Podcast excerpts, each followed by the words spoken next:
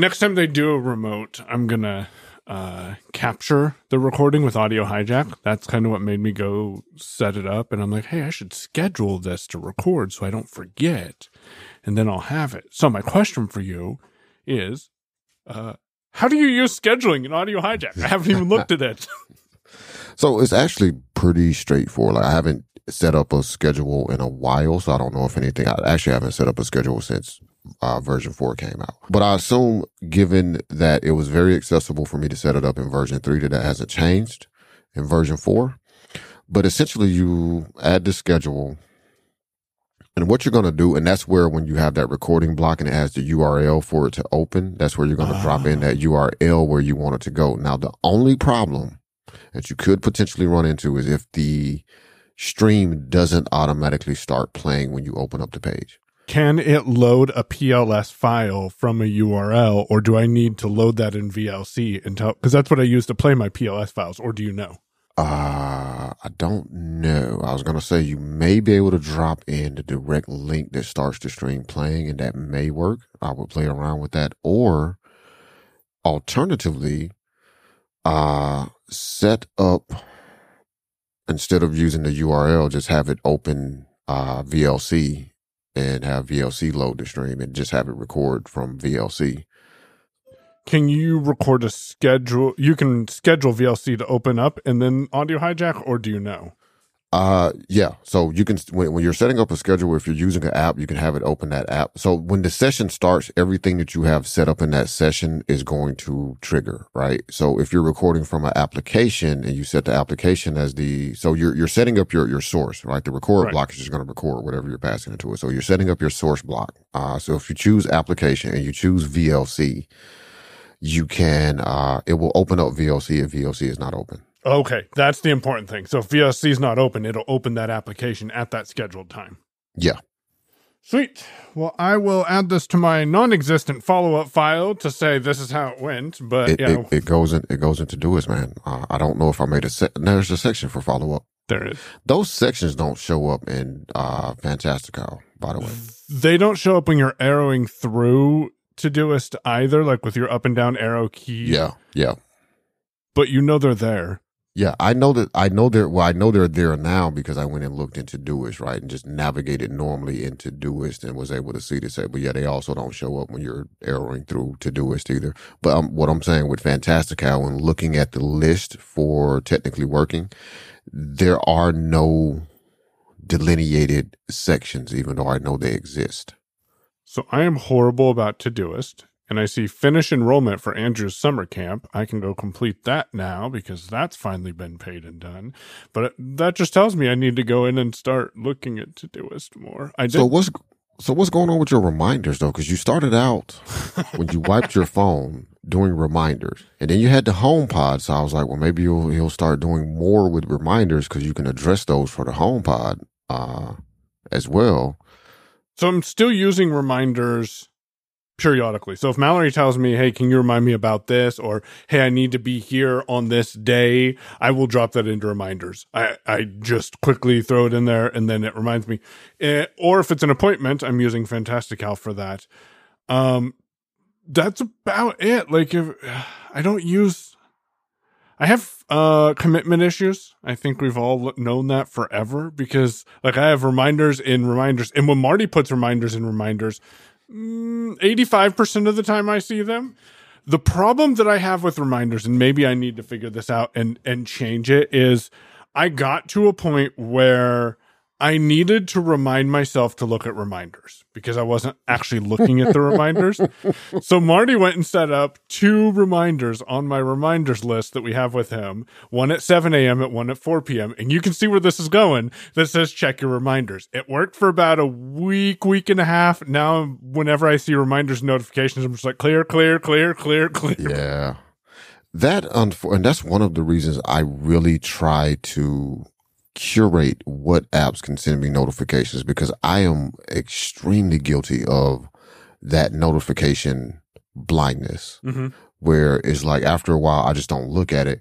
And often it's because of, and I, I wish I'm, I'm hopeful for when we get to a point with mobile operating systems in general, and Google may be better at this with Android. I don't, I don't know, but sometimes being more contextual when you notify me. Like if I have a to Todoist task or reminders, because I've tried it in both and I suffer from the same issue. If I'm in the middle of washing dishes and I get a notification from Todoist that says, you know, uh, look into OSC. And it's like, I don't got time to do that right now and it'll either get dismissed right then or more likely what's going to happen is the next time I unlock my phone to, you know, adjust the pod, pick a different podcast to play or something while I'm still cleaning up. Mm-hmm. It's now gone. Right. Mm-hmm. I mean, it's still a notification center, but from my perspective, it's gone and I've forgotten about it. And when I'm done washing dishes, it's not going to pop back up in my brain and be like, Oh yeah, remember you were going to do this thing. Yeah. Uh, so more contextualness around it. And I, I understand like Due is an app, Do DUE for people listening, DUE is an app, app that you can configure to constantly nag you if you don't complete a reminder. You have an app, you have several, I mean, it's very configurable, the time frame that is going to nag you and how long and all of that. I personally don't like the app. Uh, I don't remember why I don't like it. I just remember not liking it. I tried it. Um, but I, I, feel like I kind of need something like that that's a little bit more contextual. Developing the habit of looking at my reminders list or to Todoist sticks for a while and life gets in the way, right?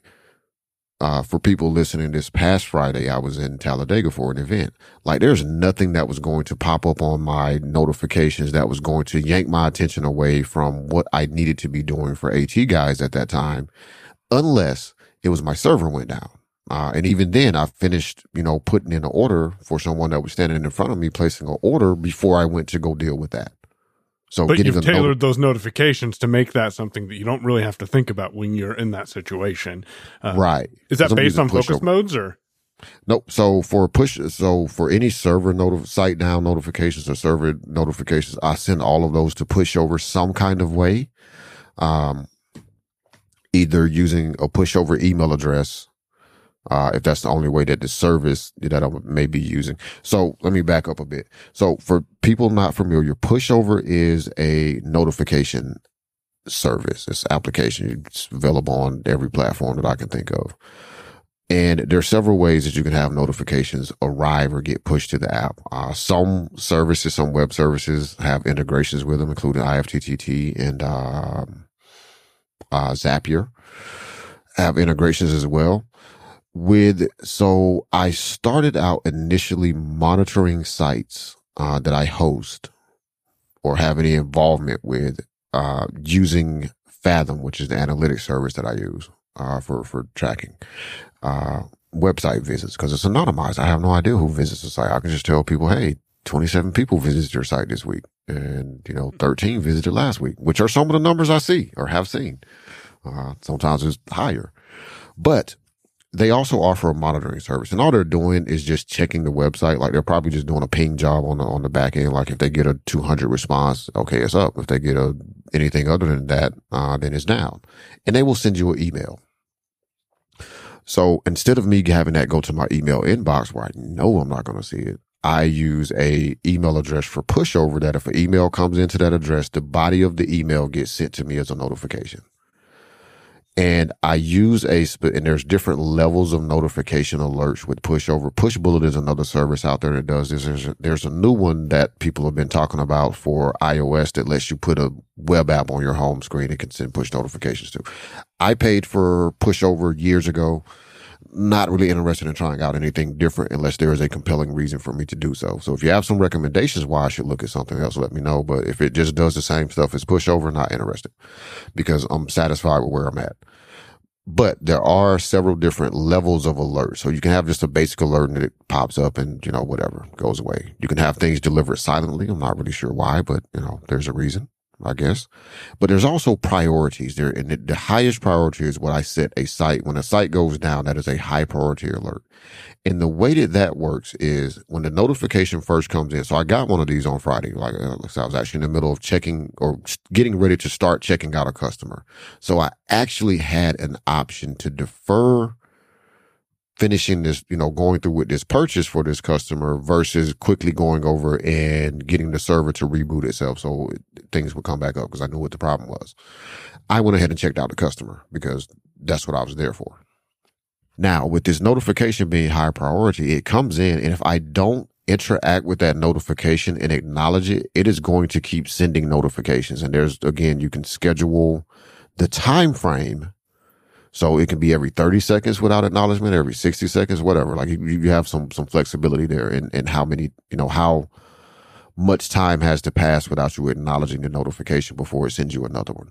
But because it, if I don't acknowledge it and you have to either open up the notification or if you flick up to more, flick down to more, double tap, you have the button there that says acknowledge. That lets it know, okay, I saw this, stop notifying me. But until I do that, it's going to keep sending notifications. I have it set to send them to me every minute because if a site is down, I need to know about it. And if I don't acknowledge that notification for whatever reason, I, that's something I can't allow to slip, right? Uh, or if I happen to be asleep, which happened one night too. Uh, I was asleep and it kept buzzing and buzzing and buzzing until it thumped me. It was like, your watch keeps vibrating me. I was like, oh. And I woke up and I looked, I was like, Go fix it. Right. But that's the point, right? I have to be able to get that up because I don't, you know, this, you know, isn't a thing I can just blow off and be like, oh, well, you know, they'll be all right. You know, no, like people can come after me if I don't keep their sites up. I like that process of being able to say this note this specific type of notification or notification from this particular service or using this specific, you know, custom email address for uh, pushover make it high priority. So it keeps bugging me until I one acknowledge to pushover. And I'm not going to do that thing where it's like, and if Todoist did this, I would probably get a lot more stuff checked off at least. I don't want to say done because a lot of times I do the thing and don't think about going back to check yep. it off. Yep. Like that's another problem, right? And that leads to clutter because you go in and you look to see what's in Todoist. It's like, oh, all this stuff. And then you check off a bunch of stuff. And then at that point, you're like, well, I feel like I've done a lot today. I'm done. I hit my daily goal. Let's move uh-huh. on now. Yep. Moving on, moving on. But that is the thing that I really appreciate about having pushover. Uh, and I have it set up for a couple other things, but that's one of the things I appreciate is that I can set something to be high priority. So it's going to keep nagging me until I acknowledge it. So it's not even, oh, I went and fixed the problem, so I don't have to worry about it. Nope. It's going to keep buzzing my phone or my watch or whatever until I say, acknowledge like I, I have dealt with it. Please stop the madness. and it can get annoying. And and and is that how Due works? Is it kind of keeps buzzing you and and reminding you of stuff like that? Because yep. I so I will check that out. I will follow up with Due uh, because it is in Setapp. I'm going to go download it and actually have it have it be my reminder to check off things in Todoist and do it maybe every evening or every other evening. See if I can figure that out and, and set that up. Because another thing is is I want to look into a tool like Pushover. If you follow me on Mastodon, payown at unmute.community, you would know that I have officially declared as of yesterday that I absolutely hate email because I hate email. like I hate email. But there's important things that come into email that need to A, either be taken care of or dealt with, or B, that need my attention in some way. Like need me to reply or something. So maybe what I could do is start setting up some filters in Gmail that says, hey, if you get an email from Rick at ACB Media, or hey, if you get an email from Jeff, uh, forward these emails to these pushover or this pushover notification email or an alternative tool. That maybe I'll look idea. at those other ones. Then, uh, I will actually look at them. And then when I command A delete all of my email every week, I deleted a thousand emails yesterday. I'm going to look at uh, SaneBox. I promise one of these days. But then I'll at least have notifications to say, hey, you need to go find that email from Jeff. That's the only reason I have no problem with doing a Command A delete on my email, is because I know if something comes up or someone says, hey, did you get those show notes for that episode published? Oh, shoot. No, I did not. But I can go, st- I can still go search for it because it's not all the uh, it's not gone forever. Right, and that that is a major advantage um, to having Gmail, especially uh, because the default for Gmail, even when you delete an email, is that it just goes into the all mail folder uh, versus actually going into the trash folder, uh, which is an entirely different thing.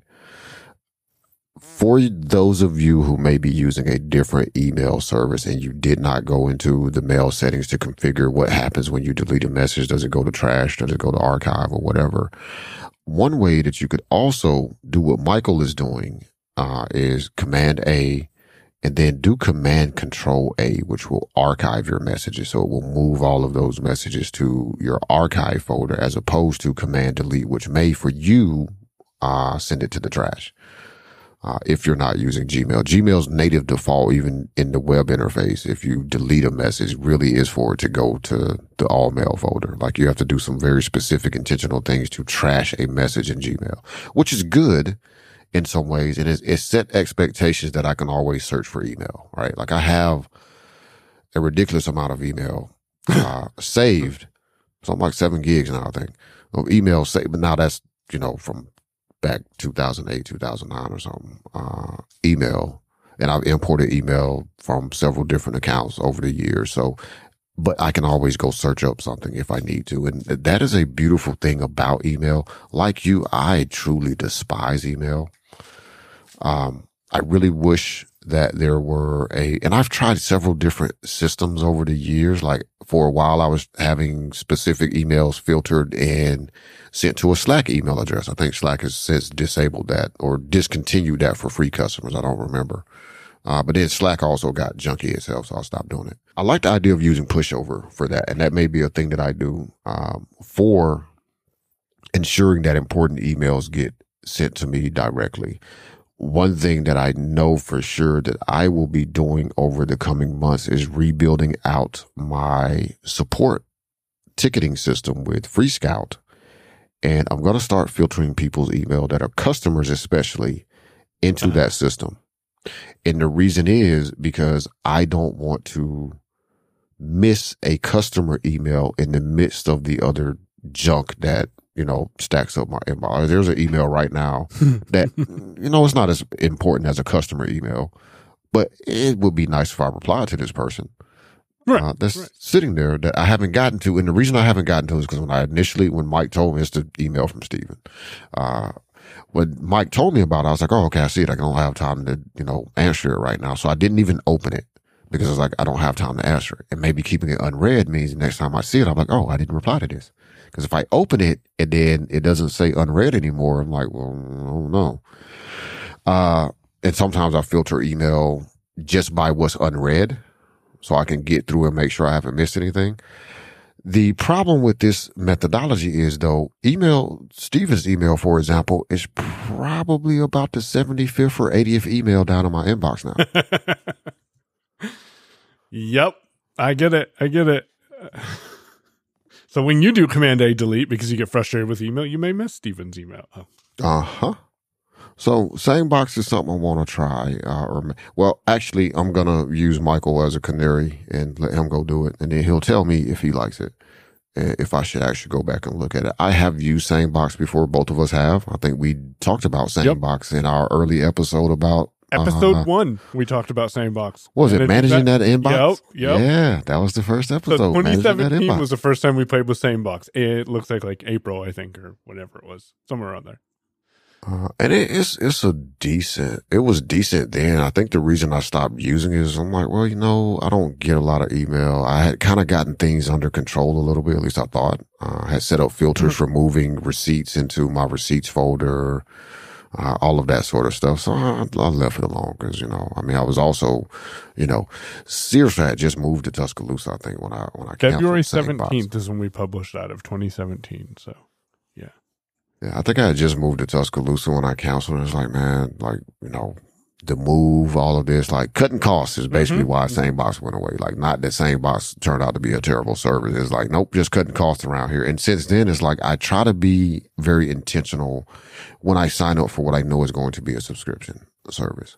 I'm more apt, and here's a tip for anybody who's trying to get money out of me. I am very quick to sometimes purchase things that maybe if I gave it more thought, I would say no to if it's a one time purchase if I'm signing up for a subscription, I'll start projecting out, you know, mm. I put on my business owner's hat for real. And it's like, well, you know, this is going to cost, you know, $5 a month. Well, over the course of a year, it's going to cost me this. And do I really need it that bad? Would I pay that amount of money right now for this? Right. Here? And a lot of and times the, the answer is no. Too. That's the other thing too. I try to more when I know I need something, I will try to pay for it for a year. So I'm not currently dealing, you know, constantly dealing with the monthly subscription fees. I try to. I don't do everything like that because sometimes it's just too expensive. I still need it, but it's, you know, can't afford to hit them all for a year right now. So we'll do it monthly because I need that service. You know, I'm currently paying for uh, my sync account monthly, whereas the first year, because when I started the business and I first paid for sync, I paid for it for a year. And that was great until that bill came around again. And I was looking at my bank account and I was looking at other commitments and I was like, mm, so we're going to switch this to monthly for right now. We might go back yearly soon. We'll, we'll go back yearly when we can, but we're going to switch to monthly because I need it because it is my primary cloud service. Yeah. Uh, but you know, that, that 240 wasn't looking, I mean, I could have paid it, but then I would have been, you know, I'd have really been hounding people who sometimes pay invoices, you know, a few days late. Like, hey, hey, can you pay that invoice early? uh, hey, you, can you pay up for like maybe three months? Right. Uh, let's let's try a quarterly approach it because I would have been hurting. So you know, I had to make that decision. Uh, but we'll see how Sanebox works. I want to back up for a second and go back to clean email. Uh, okay. How and what happened? Because you signed up for it when we were recording last uh-huh. week.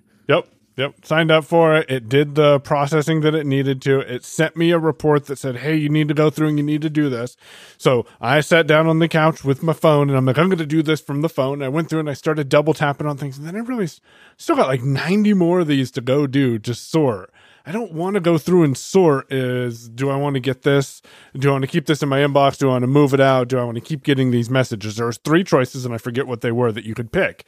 Um, and so I did not go through all of my email. And the, that's one of the reasons I was looking at SaneBox is because it's more of a, it's more, it's more of automated, automated filing. Yeah. Yeah. It, it's like a sledgehammer though, because until it, it gets comfortable with your email and knows what you like and what you don't, you need to consciously check both your inbox and your at sane later email. So you can move messages around so that the tool becomes more understanding of the content that you want to keep in your inbox and not. And to me, because I'm already working in my email, I think that's going to be a little bit more of a sustainable thing for me is you know going in and and moving messages around and trying to remember to check at Sane later or whatever it is. Set we'll up a reminder to check your Sane later folder once a week. Ooh. Well, actually, though, Ooh. if I if I remember correctly with SaneBox, it'll uh, email you and remind you. Yeah, I think it will send you an email like once a week or something to to check your at Sane later, especially when you first get started. Mm-hmm. I think it will kind of gently remind you to go look to see if you need to refile some of the emails that it is filing over there. But it is a very good service, but it is kind of like a sledgehammer. Like they're a little bit more surgical. Uh, they will attempt to, or in most cases, move people that it finds you have previously emailed with tend to hit your inbox, not go to Sane later. But a lot of these newsletters will go to, uh, I think they do have a at Sane news folder you can activate, uh, that will kind of capture a lot of the newsletter yep. stuff. Yep. Uh, just generic marketing crap will end up in, you know, Sane later. Uh, if somebody emails you for the first time and you have not really communicated with said person before, they may end up in Sane later. So it's, it's, but it does keep your inbox a little clean. That's good, but here's honestly the one feature that I am looking for. Sane black hole. I'm tired of taking emails and going through and clicking unsubscribe. If I can just move, and for those who don't know, what you can do is you can move emails to the same at Sane black hole, and then any emails from Damashe. Actually, I wouldn't move from there because I definitely missed stuff. But any emails from the person who sent the email to you would then just skip your sane later, and it would skip your inbox, and it just goes into that Sane black hole. To me, I think that that's what has me super excited about it because run that for two, three, four weeks, and I will realize very quickly how many emails I'm no longer getting because you can select multiple messages, and a lot of times and just Sane black hole them. Yep, a lot of times it's the same thing. Like I'm selecting 20, 30 messages a day and deleting them. Why am I not same black holding them? And you know what? If I if I think that it's going to be a struggle, and I'm thinking about this right now, to VO Shift M, choose move to folder, Sane black hole. Maybe what I should do is change my delete key to automatically do that. I won't because then I'll move something there accidentally. But so I'll give you a Mac Mail tip. I don't think this works on iOS, but I haven't tried it either. But on the Mac, and it's been this way for years, and it's honestly how I used to file and how I still file receipts that, that don't hit my filter automatically for receipts, you know, cause some people send things to say, your invoice has been completed, you know, completed or whatever, right? And I have to move that manually over. If you add a folder from your email account to the favorites bar, and I should do a video on on how you do this. But if you content, if you add a folder to your favorites bar, it now has a shortcut for you using. And hold on, because I actually have to do it. Okay, let's do this. We okay, so command control and then a number. And you have to figure out which number ah, your folder is. Okay. Now command and a number will move you to that folder. So like command five for me right now moves me to my receipts folder. Whoa. But I did not I'm, know that. If I'm looking at an email in my inbox and I need to move it to my receipts folder, command control five moves that email instantly to that folder or whatever you have selected. You know, so if you have multiple messages selected, it will also, you know, do the same thing. And now that email from Sweetwater about how to clean your, how to take care of your microphones and receipts, we're going to undo because it doesn't belong there. But that is how I get a, so what you could do is add the Sane black hole folder or Sane later, whichever folders you, you're going to be consistently moving stuff to, to train SaneBox, mm-hmm. add them to your favorites. All you have to do is hit command control, whatever the corresponding, corresponding number is. And now that's done. Okay. So yeah, we will definitely follow up with SaneBox because that is that is a definition of a quick tip, folks. There you go. Because I do it all the time, and I don't think I've ever told Michael about nope. that ever in life. Nope, not even privately. Nope. Nope. Yeah, I've been doing that for so long. I don't even remember when I started doing, but because oftentimes, you know, and by default, you have to go do some cleanup here. That's why I say I'll do a video on or do a, you know, do a walkthrough of how to do this. I will show you how to clean out the things that you don't want in your favorites. Cause by default, it puts every inbox for each account that you have on that favorites. Uh, uh so for me, yep. So for me, quickly jumping around now, command one will show me all mail. That's all the inboxes smashed together. I don't really look at that view all that often. Uh, honestly, I don't even know why it's still there. I should probably get rid of that one. Uh, command two takes me to my bedrock email. Command three takes me to the AT guys inbox. Command four puts me in VIPs, which I honestly don't use the VIPs inbox at all or folder at all to look at email. I use VIP strictly so that I can manage mail notifications. So I don't get a notification from mail on iOS or Mac unless it's from a VIP. Unless I go in and do that thing on iOS where I say, Hey, re- notify me about any replies to this thread or whatever, which I haven't done in a while. But if Michael sends me an email, I instantly get a notification unless I'm in a focus mode that has mail notifications disabled. I will get a notification. And I don't have a ton of VIPs, but I have a few because if those people email me, nine times out of 10, uh, I probably should look at it. Unless Michael's just forwarding you a newsletter, which happens every once in a while, not too often. The funny thing is that because of how I set up, and I did this to myself, it's not any, anything you did, because of uh, me setting up your yourownpay.com emails that go out to be from Michael at yourownpay.com, that also triggers the VIP notifications. Uh, so yeah, if I'm up in the middle of the night when, uh, Updraft does a backup, oh, I get a, I get a notification that says, Europay has been backed up successfully. It's like, oh man, I should really fix this. I don't have time right now. I'm up at three o'clock in the morning. It's not to fix this. It's to do something else. This is why I uh, love that, this show. I have favorites here and I have never collapsed them Quick tip, if you did not know, VO backslash, the key directly above the enter key, will let you expand or collapse things uh, very quickly.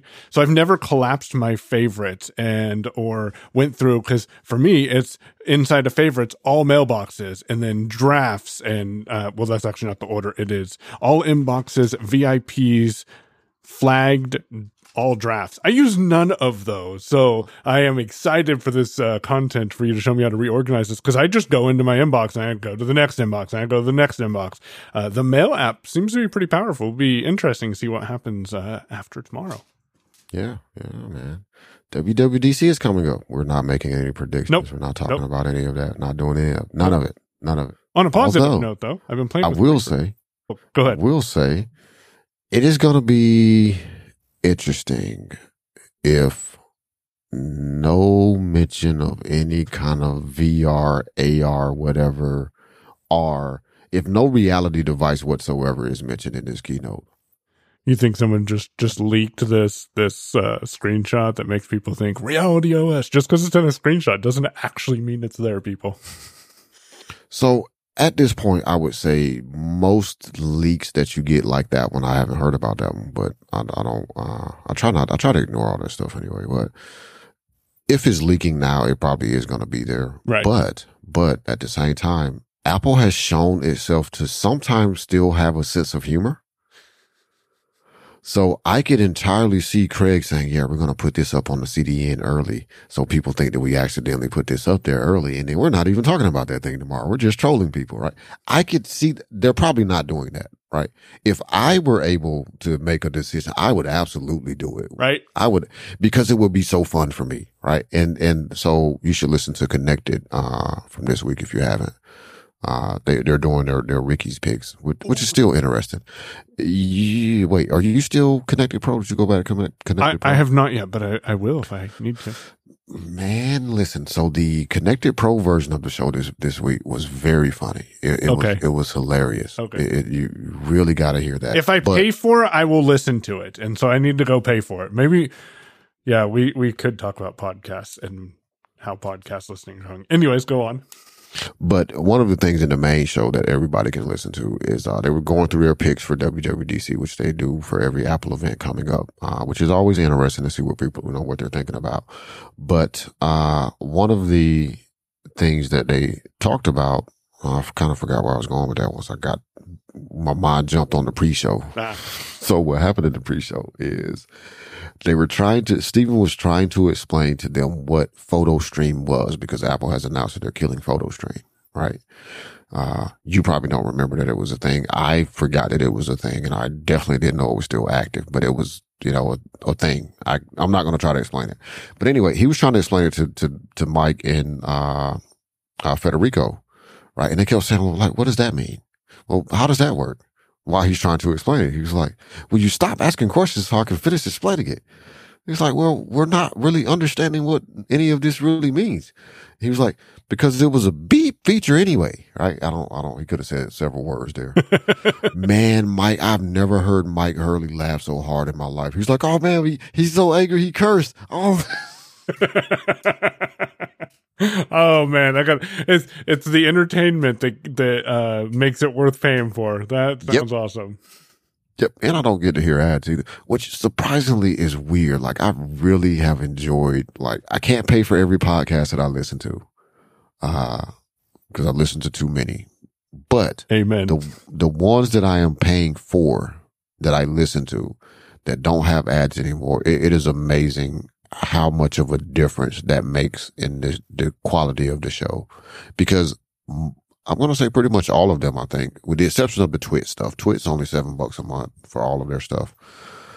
Twit, you know where the ads are going to be because Leo still has his radio background. Yep. He still has that habit of leading into the ad. But all of the other shows like Connected Pro, uh, DTNS, well, DTNS just used to drop in those, uh, Acast ads at the beginning. I don't hear those anymore. I get to hear good day internet. or or when he transitions from the quick hits to the main story. Yes, sometimes they would. inserted Yeah, there sometimes. So, yep, they, yep, yep, yep. Sometimes they would be inserted there, and I was like, oh man, that's actually what pushed me over the edge. To be honest, Yeah. you constantly telling me to do it kept it on my mind, but when they dropped that uh, uh, insert in right there one day, it's like, nope, I'm done, can't do it. And you never know is it a 15, 30, 45 second or 60 second Right. spot. So you can't set your I don't you think Tom's ever gone skip. over 60, but yeah, you can't just skip that.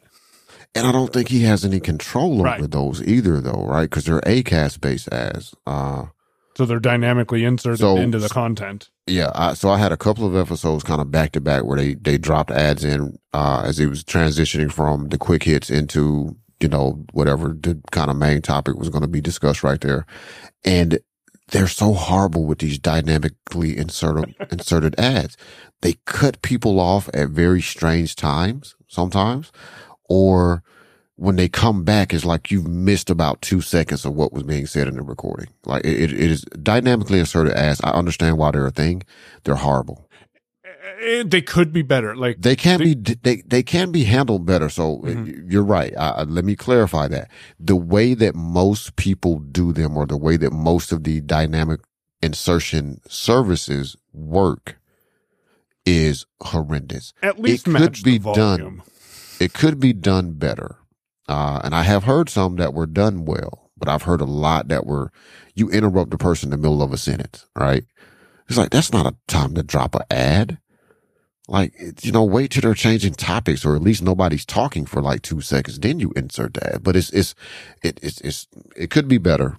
I understand why it's important because if I'm here on the East, you know, East Coast or in the Southeast part of the United States, there's no point in giving me a local, being able to give me a local ad about the Toyota dealership having a sale makes perfect sense. Mike doesn't need to hear that on DTNS in Oregon. The hell is he going to do with a Toyota sale in Alabama? Like that's, that's, that's ridiculous.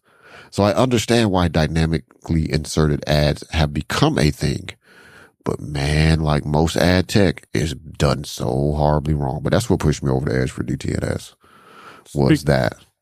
Speaking of dynamic ads, before we talk about you and your HomePod, I'm going to dynamically insert an ad I produced that I'm kind of proud of, uh, and it's Marty and I. So hopefully you'll hear this. Otherwise, it'll just be picked up in the recording. Hey, all, Marty here. I wanted to invite you to our live call every Tuesday, 1 p.m. East, 10 a.m. West, in the ACB community. If you want to listen live, you can tune in on ACB Media 5 or bring your questions live. Check us out in Clubhouse or visit acb.community to get more information about how you can join the Zoom calls. The replays are also shared on your favorite podcast platform. Search for Unmute Presents.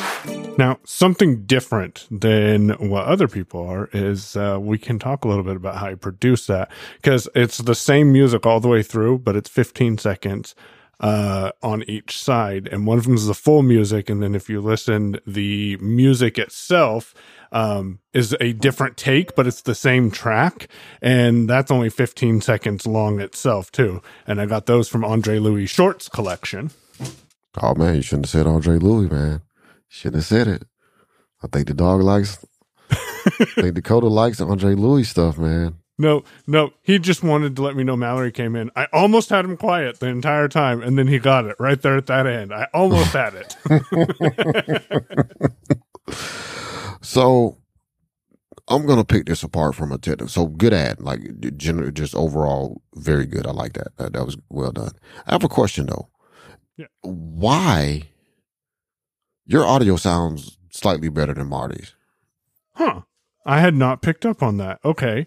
So I wonder what that is. Is it more fuller that you heard, or what would you say Yes. sounds better? So you sound fuller than Marty does. It, it, it would almost, so if I was going to give a simple explanation of this, I would say it sounds like you used the uh, broadcast effect chain on your voice and you didn't do it to Marty. That's probably exactly what happened.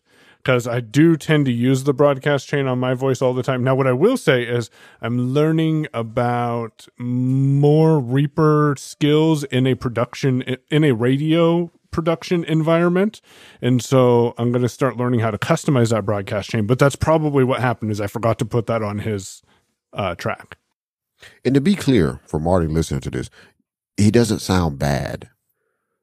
No. It's just when you came in and started talking. So you sound you sounded the exact same way that you sound right now, almost to the point that like had you if you would have just played that, or if I would have just walked in on this kind Uh-huh. of, I would have thought you were just talking right now, like on clean feed to me. Whereas Marty sounded more like he didn't sound bad. He, he just didn't sound as as He didn't have that lower end to his voice. right. Like, And- it's like it, it it's, it's That yeah, makes it's a like- difference. It, it does. It, it it does. You you sounded much more present in my ears. You weren't louder than he was, and it wasn't anything like that. It's like most people would probably say you sounded louder. Mhm. You didn't actually sound louder than Marty.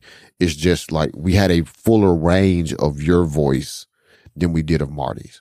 Yeah. So we will we will work on some editing and uh, come join us live on Tuesdays if you didn't catch it. But good ad, man. I like Yeah. that. that. That was that was very well done. We're going to start doing more ads for different shows. So you and I need to put together some technically working ad content, and then we're also going to work on that uh, "unmute be heard" tagline. That you recorded some stuff for, Marty recorded some stuff for. I need to I need to get some other recordings from it. So yeah, fun stuff. Learning about Reaper is my weekend or my yeah my weekend projects that I do on Saturday and Sunday is learn new stuff in Reaper. So you got something new, Damashe. I did. I have a HomePod Mini, courtesy of Michael Babcock, which also then cost me ninety nine bucks. Thanks, Mike. Apple, you should be paying me a commission. really, really, just saying. So because they've been out for how long and you haven't bought one yet?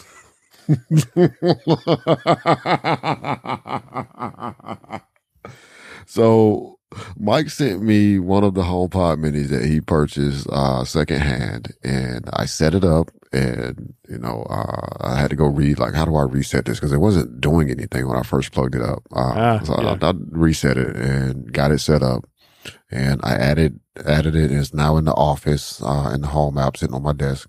And I played with it for a little bit. I did a phone call. I called Tia from it just to like see how that sounded. She was out somewhere and I needed to ask her something anyway. I was like, oh, I'll use the home HomePod, see how that works. Uh, I opened this yesterday. So this box actually arrived from Mike on Thursday. Uh, I was already out of Tuscaloosa and in Talladega actually when the box arrived. I did have Tia's dad come by and pick it up. So it wasn't just sitting out, which is good because we got back and it had poured down rain Friday morning. Oh, My carport was flooded. And so that box would have been floating, uh, and probably saturated and soaked through by the time. But anyway, he picked up the box for me. So he brought it by yesterday morning. Uh, I didn't get around to setting it up until sometime in the afternoon. And by the time me and Mike were figuring out that we, or I figured out and was talking to Mike about recording and moving our recording time to today, which is Sunday, uh, I had already bought another one. Uh, You're welcome, Apple. Uh, and like Mike said, they've been, I mean, this is the HomePod Mini. It's not the new HomePod. Uh, it's HomePod Mini, which has been out for a while. I have not bought one up until this point. Uh, but I bought one yesterday. What Now- pushed you over the edge? So it was a couple of things, honestly. Uh, one, I could actually seeing how big it was and how it, being able to hear how it worked and all of that. I was like, okay, this is cool. Uh, I did always want to get one. I just hadn't bought any yet. Uh, and then, you know, seeing how simple it was to do some of the things with it. Cause when I set up my phone this time, I don't have, uh, uh, high assistant set up on the phone and unless it's unlocked. Like I have to actually hold down the button to get it to work. Uh, I, I don't have that working in the headphones. Um, if anybody's curious, I'll probably explain that at some point later. It- just write it off to paranoia, right? And we'll, we'll call it done. Uh, so I was like, man, this is cool. I'm probably going to keep this one back here though, which means Tia won't really get to experience it because I want to play with it, you know, more. But I was like, oh man, this thing is cool. I'm going to get another one. Now, the other thing that made me buy it yesterday as opposed to waiting is I also had been intending on trying out the pay in four with Apple. Uh, and I needed to get some air tags because I think I'm going to have to put a suitcase under the, under the plane. I believe Uh-huh. I have, I have not found a,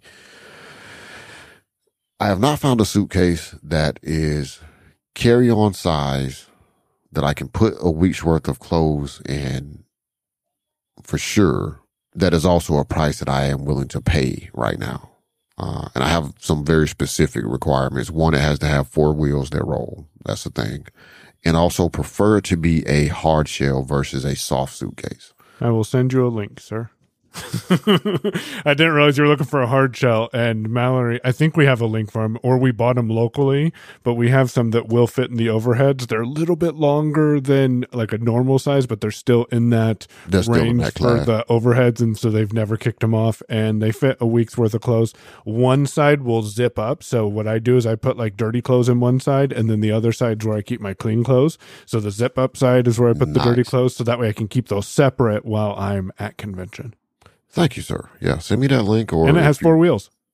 Excellent. Yeah. So send me that link, or if you did buy them locally, uh, tell Mallory I have a jar of seasoning for her in the box that's coming. so, you know, can she go find something similar online for me, please? There you go. Uh, and I was actually going to put out a call to anybody on, uh, I know Michael, I need to go back and look at Michael Doyse's, uh, post on Mastodon. I think he mentioned the suitcase. He may have mentioned a backpack. I, I It was a remember. Backpack was for sure. I don't remember about the suitcase. Yeah. Uh, but I was going to put out a call. Like if anybody has a recommendation for such a suitcase that will fit in the carry on, uh, let me know. The one that I initially bought, uh, Tia picked it up from Walmart. It would fit. I, I think I could probably stuff a week's worth of clothes in it, but there's that problem of once they're dirty, where do I put them when I'm coming back? Right. Cause you know, there, there's, and I always pack a little extra. hmm Uh, cause you know, one, I will be at a blind convention and I'm sorry if this upsets anybody, but I'm going to be at a blind convention. I'm blind. Sometimes I knock stuff over and I need to change clothes or a blind person other than me knock something over and I need to go change clothes. See, It I never happened. thought about that, Damashe. Thank you. Mallory probably would have brought that to my attention, but you're right. Like, I, I think last year I may have packed one extra pair of clothes. I'm going to pack two this time. Yeah. And I, I, and you know, it, and listen, like it happens even if it's not a blind person, but now we're at a convention with a bunch of blind people and Yeah. people just trying to say hello and shake your hand and they didn't know a cup was there because I maybe didn't even know the cup was there. Next Yep. thing I know, I got, you know, Coca-Cola in my lap. I'm like, yeah, this is fun. Uh, so there's the, and I always overpack, like always pack a little bit extra just in case that happens. This comes, this is partially habit from having someone spill something on me and having to wear what was supposed to be next day's outfit that day and paying the hotel to clean some clothes for me. Like, Mm. yeah, it's much easier to pack a couple of extra sets of clothes than it is to, you know, pay the hotel to clean an outfit for you. Uh, let me tell you, it's, not cheap. So Yeah, AirTags and a HomePod Mini. Yep. AirTags and a HomePod Mini. Are you gonna- So, Stereo pair or put one in the front and keep one in the back? Or are you going to do kind of both? Uh, so initially what I'm going to do is put one in the front. I told Tia last night, so I'm going to try this one when it gets here and put it in the kitchen. Uh, and I'm, I'm basically giving that hope. So to answer your question, short term, I will probably do a stereo pair just to see what it sounds like. But I've already told her that this blue HomePod mini I ordered is going to be hers. Uh, I'm going to initially put it in the kitchen, uh, alongside the Google Home Hub to see how that goes. Uh, cause she's like, I don't know what to do with it. Like, well, you just talk to it. And so we'll see how that, how that works Right. out. Which one do you talk to more? And then we can figure out which one we're going to keep there. I think you're going to buy another one or you're going to buy a big HomePod. I think. Maybe not Yeah. before convention, but I think it's going to be very shortly after. Oh yeah, it, it- it will. Because at some point, I'm going to put these in the put them in the kids' room. Uh, I, like the ability. So the handoff of audio for me has been seamless with the HomePod Mini since I had it set up like that. That that is nice. Being able to pass something there and then also bring it back Yes. uh, has been extremely like I like that. That that that's kind of what pushed me over the edge. Is like that and the fact that oh I can call people, but if Tia's using it, it's gonna recognize her and she can call somebody from her contact list, or you know whatever you know add stuff to reminders, all of that kind of stuff. Uh, but also I wanted to try the pay in four thing with Apple just to see what it, it was actually pretty straightforward. Uh, it shows up, it showed up for me in the wallet app. So I started there because I had seen it previously uh, went in and went through the steps to, to, you know, see if I was going to be approved. They approved me for up to $400. Uh, only, you know, used about 220 of that, uh, Mhm. for this purchase. And I timed it so that each time I get paid from JJ, the day after that, I should be making a payment of $54 and some change to Apple. And we'll see how it goes. I, I want to see how that works. It, it's, it's every two weeks. Uh, so it's not like I told her, like I would never use this to buy a computer Right. or anything that was, you know, terribly expensive, but a couple of hundred bucks, easy enough to do. Uh, I'm not out that 200 bucks right away. Uh, and I get the AirTag so she can use AirTags because Tia mentioned to me that she wanted an AirTag or she had been thinking about AirTags because she wants to buy a new case for her Beats Fit Pros.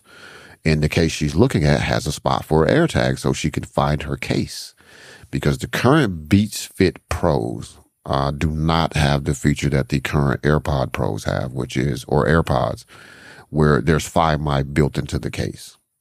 Okay, that's frustrating. Uh, I don't. Well, so the current Beats Fit Pros came out before the before they started Pro doing that. Yeah, like they, Gotcha. they've been out for about two years, might be three years, going on three years. I thought they just released brand new Beats Fit, or is that a Those are Beats. That's a different Okay. lineup. Those are Beats Studio Buds something. Yeah, Gotcha. it gets confusing with the Beats uh, very quickly. Uh, these, I think, the ones that they just released do have Find My built into them. Uh, but yeah, these Beats Fit Pros are the one that came out in 2021. November 2021 is when they came out. So it was before Apple had released any home, I mean, not home, uh, AirPod products with Find My built into the case. Which on a another note, this whole Find My your device and you left a device behind is really janky. Sometimes it's useful. Sometimes it's really janky. So Oh, I can't wait till you get to convention with AirTags. So here's an example, right? When I went to Georgia at the beginning of the year uh, for a funeral, right? Left my mom's house, left the laptop at her house. Perfectly fine. It told me, hey, you've left, you know, whatever I named the laptop. You know, and it was last seen at this location. It's like, okay, cool. You know, I now understand why a lot of people were complaining about the fact it should be easier to mark this as a safe location or mark it temporarily as a safe location, which is the important thing. Like when I'm at a hotel or visiting somewhere, Airbnb, whatever, I should be able to say for the next week, don't remind me if I leave this Mm. or something like there should be some granularity there because that gets annoying. But here's the really annoying thing. We are at this event Friday, right? And we leave, we get in the car, we've got everything already packed up and we're on the road. About 15 minutes outside of Talladega on the way back to Tuscaloosa, I get a notification that says, your AirPod Pros are no longer detected with you. We think you left them. You know, it's like, they're in my pocket. Yep. Yep. One of them is in my ear hearing this message. right, you're you're playing this through the AirPods that you say I that left. you're telling me I. I don't Yeah. have. Yeah, Like, yeah. Well, you, My- and this has happened a lot to me.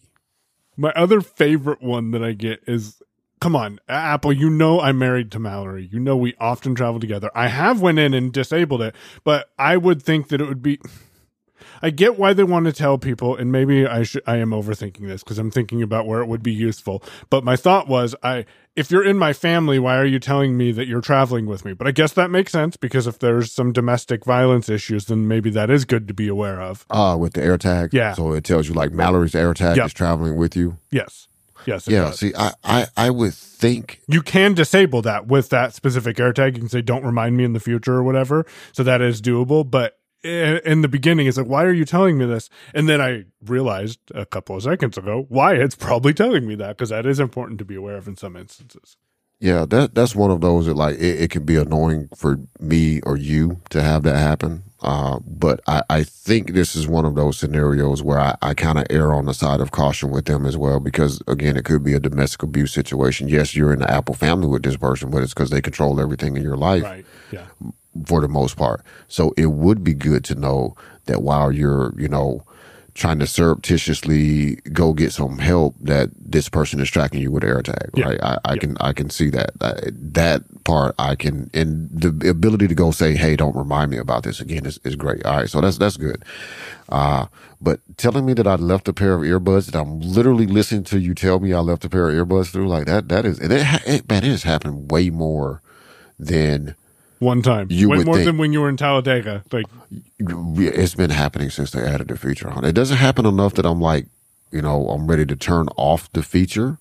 because you know, once you do, you're going to actually leave something I'm behind. probably be like, leave them "What did I do?" somewhere. Uh huh. It's like, oh man, I left my AirPods in that hotel in Houston, and now there's no way for me to get them because So- I'm home. So pros and cons. Number one, when you get to the hotel, leave the AirTag in there. Yes, you're in your in your uh, suitcase. Yes, you're going to get notified of the fact that you left it every time you leave, but that's okay because when you're going back, you don't have to count rooms, Damashe. Just watch the AirTag, and as you get closer to it, you'll know when you're there. And if you're curious, you can ping it. And if your hearing's even somewhat decent, you should be able to hear the AirTag and to make sure it's the right room if they don't have Ah. braille. I like that. That is a good idea. That see, that's a good hack. That is a very good hack. I like that. I was picturing myself running around the, the, the airport with a with a airport worker like, Well, sir, let's find your bag. Like, look, look at this screen and then just follow it to find out where it is. and instead of us standing here, like, you know, just waiting for a suitcase to come down that kind of looks like mine with a thing on it. Uh, so yeah, that, that, that is a good tip. Uh, any tips on the HomePod that I should try? I have not run any shortcuts from it, but I honestly don't have any setup that would make sense to run from the HomePod at the moment either. So that that'll that is going to push me back into shortcuts for sure. Is being able to run things from the HomePod. There is a command, and I'm going to look it up here in a moment, that will give you a daily briefing, and I think that might be it. Uh, that will tell you your news um, and you can configure it. You can also tell it to, uh, I'm sorry, it's to, it says, ask Siri to tell you a personalized briefing.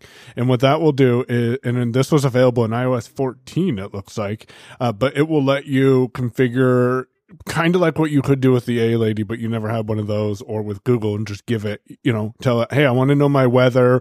I want to know this information. I want to know these news articles and if I have any calendar events. So that's kind of cool. Your uh, shortcuts and focus modes will probably start to work together. Uh, I need to start doing, I need to go in and set up some shortcuts to mute the um, Sonos system too.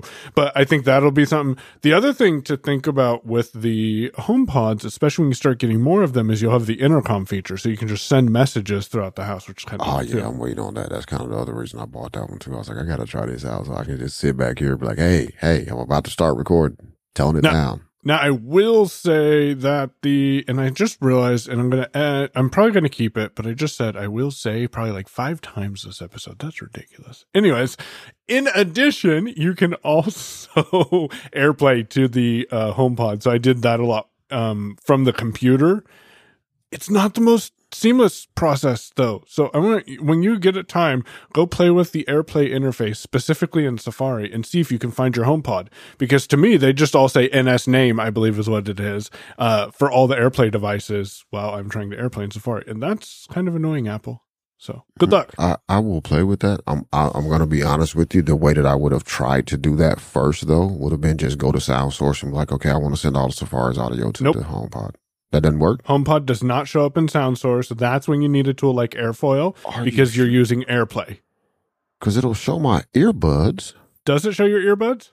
Yes. But they're Bluetooth to the computer. Yeah, that is. So that hardware or Bluetooth devices, not AirPlay devices. Gotcha. But yes, that is the first thing I did too. ah, okay. So it's not just you. That's what got me to go download Air uh Airfoil. Airfoil, yeah to play with it. That so. that will probably get me to buy airfoil uh, at some point too, uh, because the ability to connect to all these Bluetooth devices and HomePods and kind of in sync play audio uh, would be cool. Would be Home Assistant cool. might be a solution too, since you do have the Google Hub and the HomePods. That might be a, a tool to play with to connect everything to. Yep. So Home Assistant is a project that is slated for late July for me to really start working on building that out with this Raspberry Pi. But I do have the Pi in reserve for that specific use case mm. of running um, Home Assistant. And the reason I personally picked Home Assistant over the other options out there like Homebridge is that Home Assistant seems to one offer some more integrations than Homebridge does. One of those integrations with Home Assistant is to work with the Ubiquiti stuff as well, which is a journey that I have settled on where I'm going. I think for the most part is really just kind of waiting on this router to come back in stock. Uh, is is what I'm waiting for. Mm, I'm not going to go buy a a a, a uh, I was thinking, huh, should I buy, should I go upgrade some of this Ubiquiti equipment that I have and send Damashe this router and uh, go from there? But I don't know. I don't know. That's a lot of money.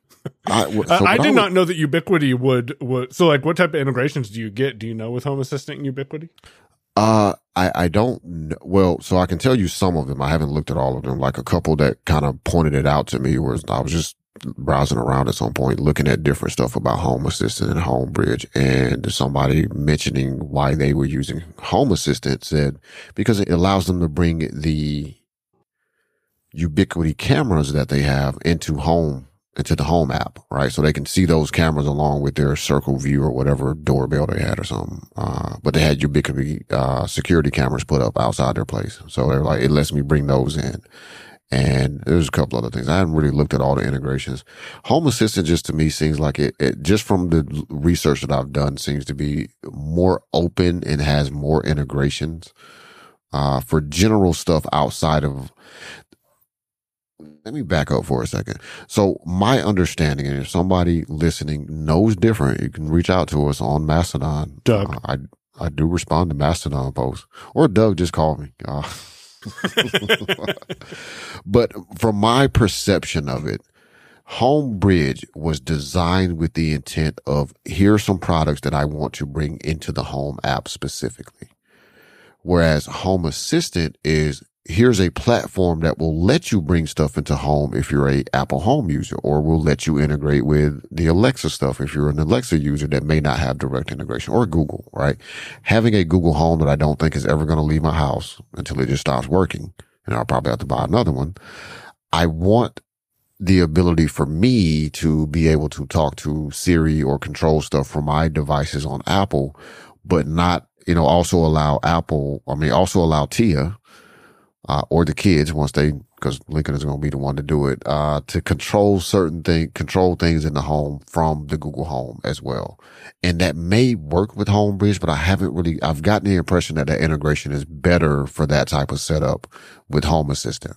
Yeah. And let's say, let's say Mia, let's say Mia doesn't want to talk to the smart speakers, but she'd rather use a dashboard on an iPad Home Assistant gives you that flexibility as well. So I think it's the best of all worlds for who wants to interact with the home however you want to. Maybe uh-huh. you want to and do voice, other- someone wants to do touch. It, it doesn't matter how you want to do it. Yeah, and that's the other thing too, is because at some point I'm gonna have to upgrade their iPad minis. Well, upgrade their iPad, upgrade them to new iPads, whether it's new minis or airs, I don't know yet, but they're gonna get new iPads at some point. Mm-hmm. My thing is, there's two iPad minis sitting around. I may trade one of them into Apple. I may trade both of them in by the time I get around to doing it. Who knows? But my thought was I'll probably keep at least one of them and uh put it up on the wall as a dashboard screen for Home Assistant, right? And then I can control things from there, have a widget for that on the screen, just constantly there, just keep it plugged in until it, you know, dies completely. We will have a, so that's the reason, right? Is like Home Assistant seems to be built more for you want to automate your smart home. You want to do stuff with a smart home setup. And we're giving you all these different ways of doing it. Where again, Homebridge, the whole purpose that Homebridge seems to exist is that it's talking home for Apple, not just generally your home. Mm. Mm-hmm. And there's also that possibility. So there's a thing, and this takes us right into that thing from last week that we didn't get to, which is open sourcing, whatever I said, becoming more open source or something. I, I forget what I wrote. I'm not looking at the list. Because uh, nothing on the list has been discussed at this point, as far as I know. Because I didn't becoming more open source with software. Yeah, there we go.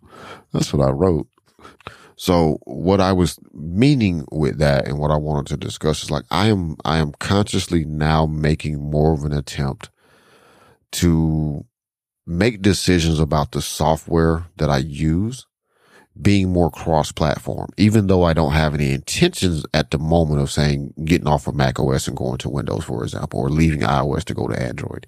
I want the flexibility to be there as much as possible when it makes sense. I'm not going to make, you know, what I would consider to be foolish decisions for cross platform capability.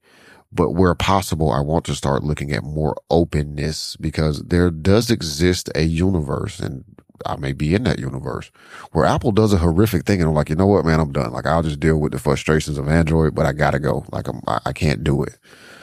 Uh, you know, I'll keep my Mac mini so I can run, you know, audio hijack and, and stuff. But other than that, I'm all, all the way in on Windows or all the way in on Linux. You know, I got a Linux laptop and it's awesome. But I want that flexibility. And I looked around at a lot of the stuff I'm using and I've kind of unconsciously done it, but it's because the software is good. Like Reaper is, is a good example of this, right? I could switch over to Logic because I own Logic already on the Mac. I, I could switch to Logic and start trying to learn to edit in Logic. I'm not. Uh, One, because Logic is really hostile to podcasters. Just, just saying. You can do stuff in there, but they're really hostile to podcasters. And Reaper works. And the nice thing is Reaper works on multiple platforms. So if I have to go to Windows, I still have the exact same interface. Uh, the only adjustments I really need to make is, you know, thinking about the, the combination of keys that I press for certain things are going to be a little different, but not right. that much different. Uh, similarly, you know, right now I'm tied into Fantastical, which is only available on Apple platforms. That's not such a big deal because my calendar can be accessed from anywhere. I'm not tied into Apple's calendars, however. I mean, I am with my family account, but I could very quickly get out of that if I needed to. But as far as uh, or email. Like email is just, you know, everywhere. Uh, thinking about looking at tools like Home Assistant, right? I don't want to necessarily marry myself all the way to Apple's home because there could come a time where it doesn't make sense to keep doing that. And I don't want to have to unravel a bunch of stuff yeah. with Homebridge at some point because I set it up Apple focused. Uh, and I don't want to lock in. Who knows what my kids are going to end up using? Like I could end up having to get them Chromebooks because that's what the school is giving them. Mm. Mm. Uh, or because I have to buy two computers right now for two kids and hey, Chromebooks are cheaper. We're going this route. I love to give both of you a MacBook Air, but, uh, yeah, that ain't, we'll work on that. We'll, we'll get there. We'll get there. We, will get there at some point. But so that, that's the thing. And honestly, like while it may be counterintuitive to a lot of people, that is one of the reasons that I still like my Mac over any other computing platform is because it is more, it's not nearly as open as it was on Intel because we haven't gotten all the virtualization stuff there yet, but it's getting there. But one of the reasons I picked it, I like the Mac over, you know, just, you know, thinking about Rogue Amoeba, like they help, they help keep me here. So Apple, you should probably be paying them some money too. Uh, in addition to giving Michael a cut of this HomePod purchase. But the fact that on Windows, and this is my selling point for the Mac when I went to rehab in 2013 and, you know, basically sold the, the purchasing of a Mac to them for me was I have more flexibility. I have Mac OS. I can run Windows. I can run Linux on here if I needed to. Uh, whether that's virtualized or on the Intel systems, you know, boot camping it. Uh, or completely wiping it and just making it a Windows machine. Like you had the flexibility and we still have that now. Like I can run I run Windows on here. I yep. can run Linux on here. Uh, I haven't installed it yet, but I'm going to do that. And that's with Parallels, which is a paid application. But the virtualization stuff is coming along slowly for Apple Silicon. And if you look back to the Intel days, it took a while. That wasn't an instant. That wasn't an instant process to happen either. Uh, you know, Parallels and VMware got there a lot faster free tools like VirtualBox and some of the other stuff that, that is around, uh, Wine, which is a very popular Intel, uh, emulation software. You know, it took them years to get to a point where a lot of people were using that stuff because they had to build it up. And Apple Silicon is a completely new dynamic when it comes to chips. So it's going to take a while for that virtualization, to mature uh, as much as it is on Intel, but it's getting there and I can see the progress happening, uh, outside of just parallels and VMware. So even though it seems counterintuitive that I'm choosing, I, I continue to continue using a Mac and I like the Mac because I feel like it gives me the most flexibility. I cannot run Mac OS on Windows. Uh, I can't really run Linux on Windows. Yes, I know about the Linux subsystem. I also know it's kind of garbage at some points. Uh, Whereas, you know, virtualizing now VMware player for Windows would allow you to run a Linux box, I think still, but you can't run Mac OS on Windows. So just trying to be more worlds. best of all, of all worlds. Yeah. There you yeah. go. And, and I'm just trying to be more intentional when I start using new software. Like I have a Strood going down the pathway of say using, uh, there's a great, pretty good app actually called WinWorks. I think it's still available. Uh, Rosemary Orchard now develops that application. and all it is is just scheduling application, you know, think Calendly, think Acuity, uh, very much like those, but it's just available on, on, on iPhone. Uh, as far as I know, I mean, uh-huh. people get a web link to book with you, but your management of it is going to be from your iOS device. I don't, I don't know if it runs on the Mac now or not because I hadn't looked at it since Apple Silicon came out. Uh, And I kind of made a decision back then too, like, well, what happens if I ever leave Apple or what happens if I'm a scenario where I don't have access to my iPhone, but I need to deal with this situation. If I'm going to use a service, I would prefer for it to be a web based service as opposed to a Mac or iPhone based application that only works in this environment because there are plenty of scenarios where I don't have access to those devices. What do I do? So I'm trying to be more intentional about that, like making those decisions when it comes to picking up something new or switching to something else. Uh, that is going to give me the flexibility to work off of any platform because I'm still probably going to buy that little stick Windows computer at some point. Good. Well, I am excited to see where that goes because I'm I've been watching this uh, open source guy on YouTube that tries to find for small business owners open source alternatives for the the tools that keep his business and his life running.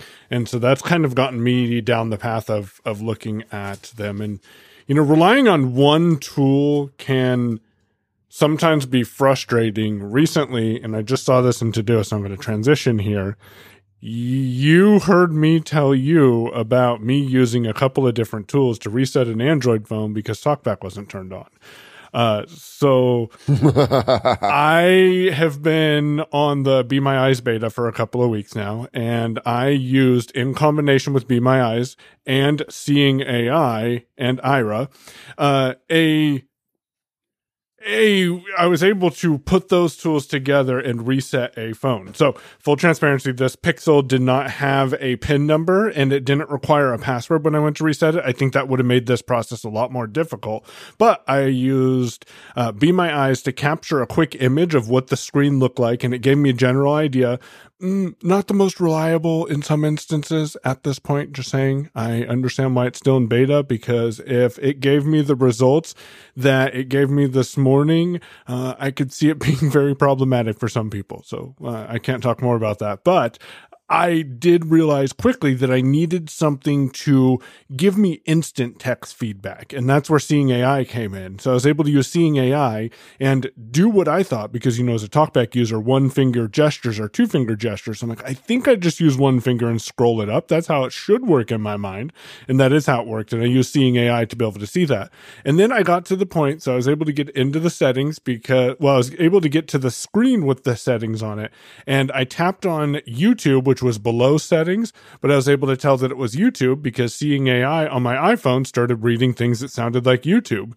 And so I swiped up from the bottom, tapped on the, or I slide, slid my finger up from where I assumed the dock was because I was able to spatially uh, realize where that was. Then I slid my finger up a third time until seeing AI eventually told me settings. And then I called Aira and I said, Hey, can you help guide my finger to where I need to go? And then I was able to tell them what I was able, what I was looking for and they were able to, able to help guide my finger. Now, Apple has released news about new functionality coming to LiDAR devices in the magnification application. And one of those includes the ability to point at text on a touchscreen and then touch that text when it reads what you're pointing at. That could be very useful. And I could really see ways that that could help in these instances right now having to take a picture, send that picture off to a service, and then have that service come back doesn't give me enough information. But I will say, and then uh, Damashe can ask questions or we can transition to something else. I will say one way that I did get around that is I took pictures of some uh, text on a touchscreen and said, What text is my finger above? And it did give me that information. It's a very slow and clunky process, but that could be a way to get that information as well.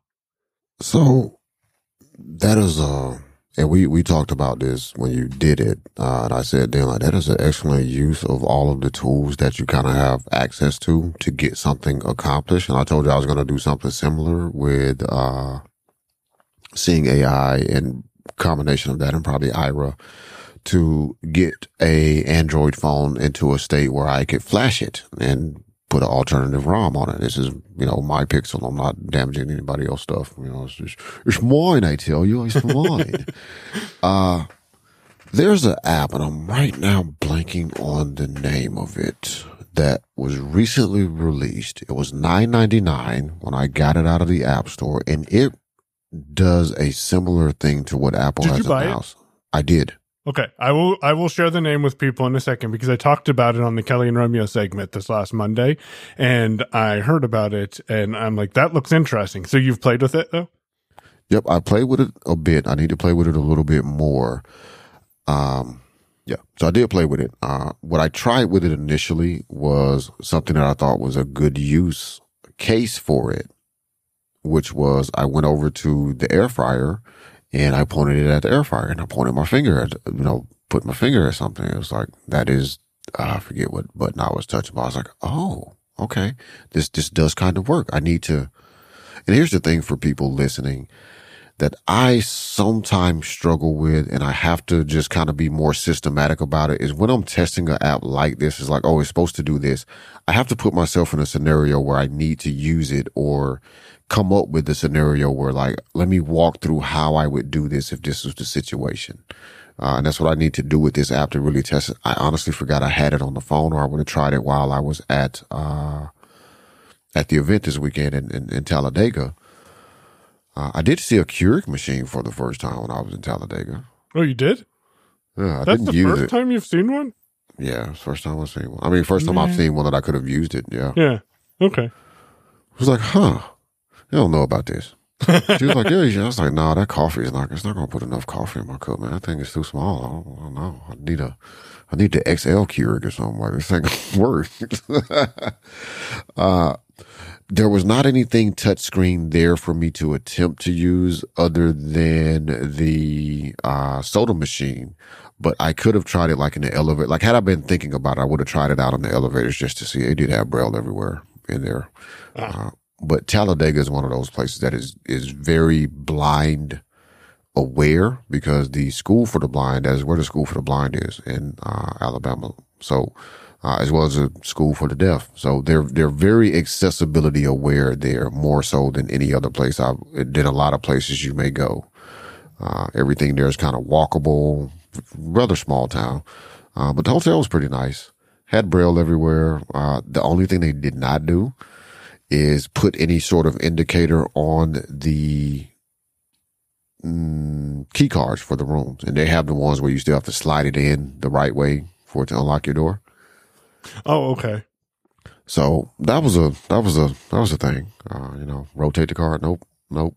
I finally did figure out, you know, from the way that we do things. You know, it's like, oh, this side is very very smooth. This side feels like it has a little more tackiness to it. That tacky side needs to be up, so at least it cut down on the number of times I had to flip the card around. Uh, Now, it would be nice if you could unlock it with your door. The app that we were talking about, uh, I was kind of distracted because I've I've really kind of screwed up my drafts. Um, I have drafts in trash, and I have drafts in all, and I have drafts in inbox, and I need to figure all that out.